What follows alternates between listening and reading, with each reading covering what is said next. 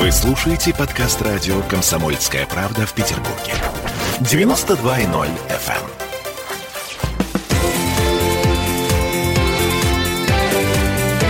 Картина недели.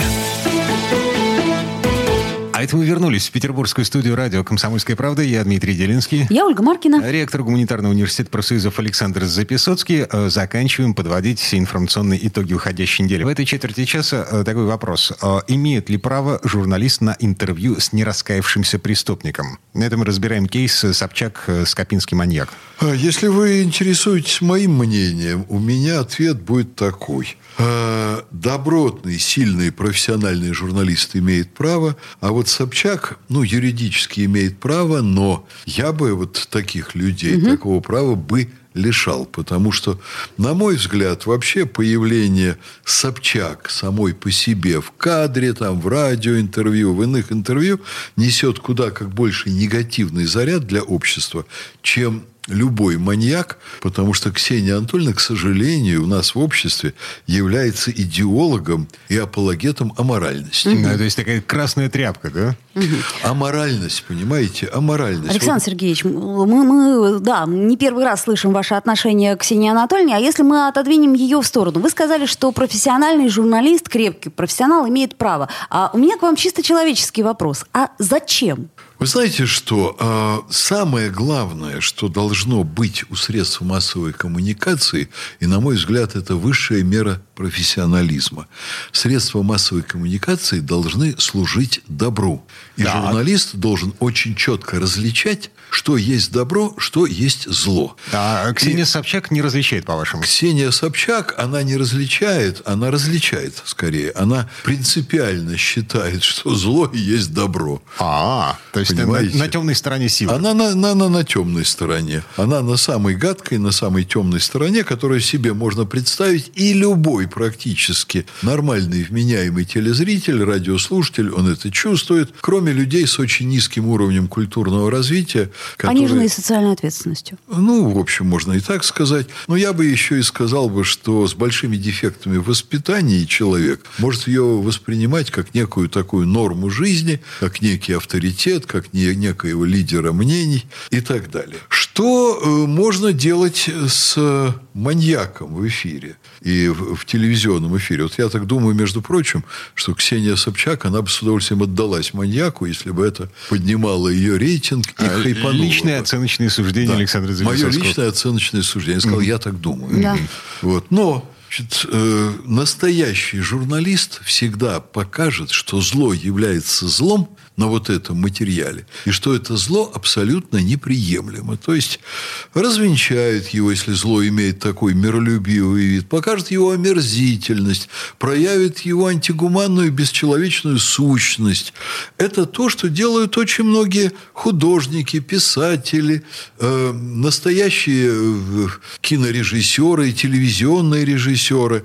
А есть различные мерзавцы, которые спекулируют на зле и на негативном обаянии зла. А это нормально то, что э, Ксения Анатольевна заплатила за это интервью э, маньяку приличные деньги? Вы знаете, То есть мало что, того, что это интервью а... вообще было сделано, но оно еще и было сделано за деньги. Э, вообще... И мне... заметьте, платил не маньяк. Вообще мне просто очень неприятно о ней говорить. Я, поэтому... я говорю про э, целую хорошо, журналистскую хорошо, этику. Погодите, а, значит, представим себе, что это не Ксения Анатольевна заплатила, вот, а заплатил кто-то другой.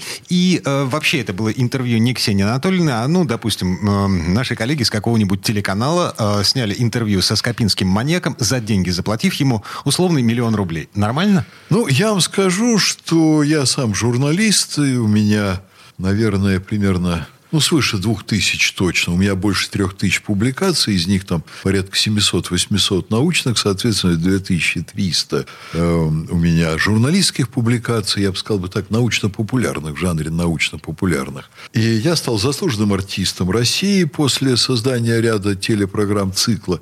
Я бы в жизни маньяку не заплатил. По-моему, это абсолютно неправильно, это неэтично, и так делать нельзя. Стало быть, все-таки делать так нельзя, независимо от того, делает это Ксения Анатольевна или делает это там условный Доренко. На мой взгляд, это неприемлемо. Mm. Я бы не стал. Слушайте, российское законодательство, насколько я понимаю, оно не запрещает монетизировать вот такие истории. Ничего в законах, по крайней мере, не написано по этому поводу. А в Соединенных Штатах есть э, так называемый закон сына Сэма, который направлен вот как раз на регулирование ровно таких процессов. Если этот закон э, даже по мелочи как-то удается обойти, э, распространена практика гражданских исков от жертв, пострадавших от действий вот того самого человека, которого проинтервьюировали. В любом случае, этот механизм работает следующим образом. Да, Значит, э, средство массовой информации или журналист, который взял интервью у нераскаявшегося преступника, э, он получает э, хайп, аудиторию, а жертвы в результате получают деньги. Жертвы получают моральные травмы, которые надо компенсировать. И вот в этом смысле я считаю, что это очень правильный закон. Что-то у нас его как-то не, да, не наблюдается, этого закона. Вы знаете, что а, с одной Госдума, стороны... Кстати, Госдума, кстати, она призывает не принять вот такой закон, чтобы деньги, э, заплаченные маньяку, на самом деле ушли жертвам. Да, я да, читал. Да, призывают только э, провести проверку э, интервью Скопинского маньяка. Ну, ну, куда катится наш мир? Я вам скажу, что у меня здесь двойственное ощущение по этому поводу. С одной стороны, я за такой закон, а с другой стороны, на мой взгляд, вот законы, так называемые в социологии жесткие регуляторы, у нас в стране слишком много законов, и слишком мало мягких регуляторов морали, общественного мнения и так далее. Вот э, по поводу того, что делают вот эти люди типа Ксении Анатольевны, на мой взгляд, общество должно было бы реагировать намного резче. Угу. А в результате получилось так, что посмотрела это какая-то кошмарная куча людей. Миллиона. 4 миллиона посмотрела э, этот э, документальный, побоюсь этого слова, э, фильм. Я был бы осторожнее с этими оценками, потому что я думаю, что когда речь идет вот о, о таких людях, как Собчак, Дудь, э, те, кто подсчитывает, имеет доступ к ну, счетчику. Подождите, есть YouTube, это все очень просто они, считается. Они подкручивают счетчики, я в этом уверен. Э, с, очень сомневаюсь, вот честно а вам нет. скажу, просто ну, очень вы моим мнением Слушайте, а, да, а какой бы скандал был бы, если поймали YouTube на подкручивание счетчиков?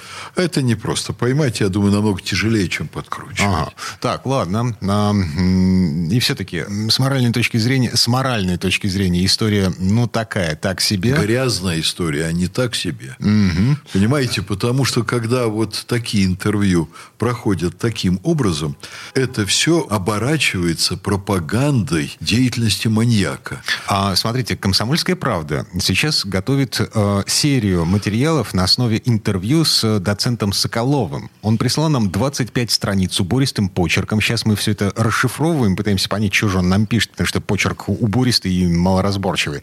Но так или иначе, э, мы будем писать материал на основе э, интервью с, э, с доцентом Соколовым. Я вам на это скажу, что если в результате у читателя возникнет стойкое чувство омерзения к Соколову, возникнут своего рода нравственные антитела. Значит, вы добротно выполнили свою работу. Угу. Ладно, Принято. На этом время наше в эфире закончилось. Э, всем спасибо, хороших выходных. И хорошей весны. Я надеюсь, что она скоро наступит. Пожелаем всем весны э, с изгнанием дьявола по имени коронавирус. Согласна. Картина недели.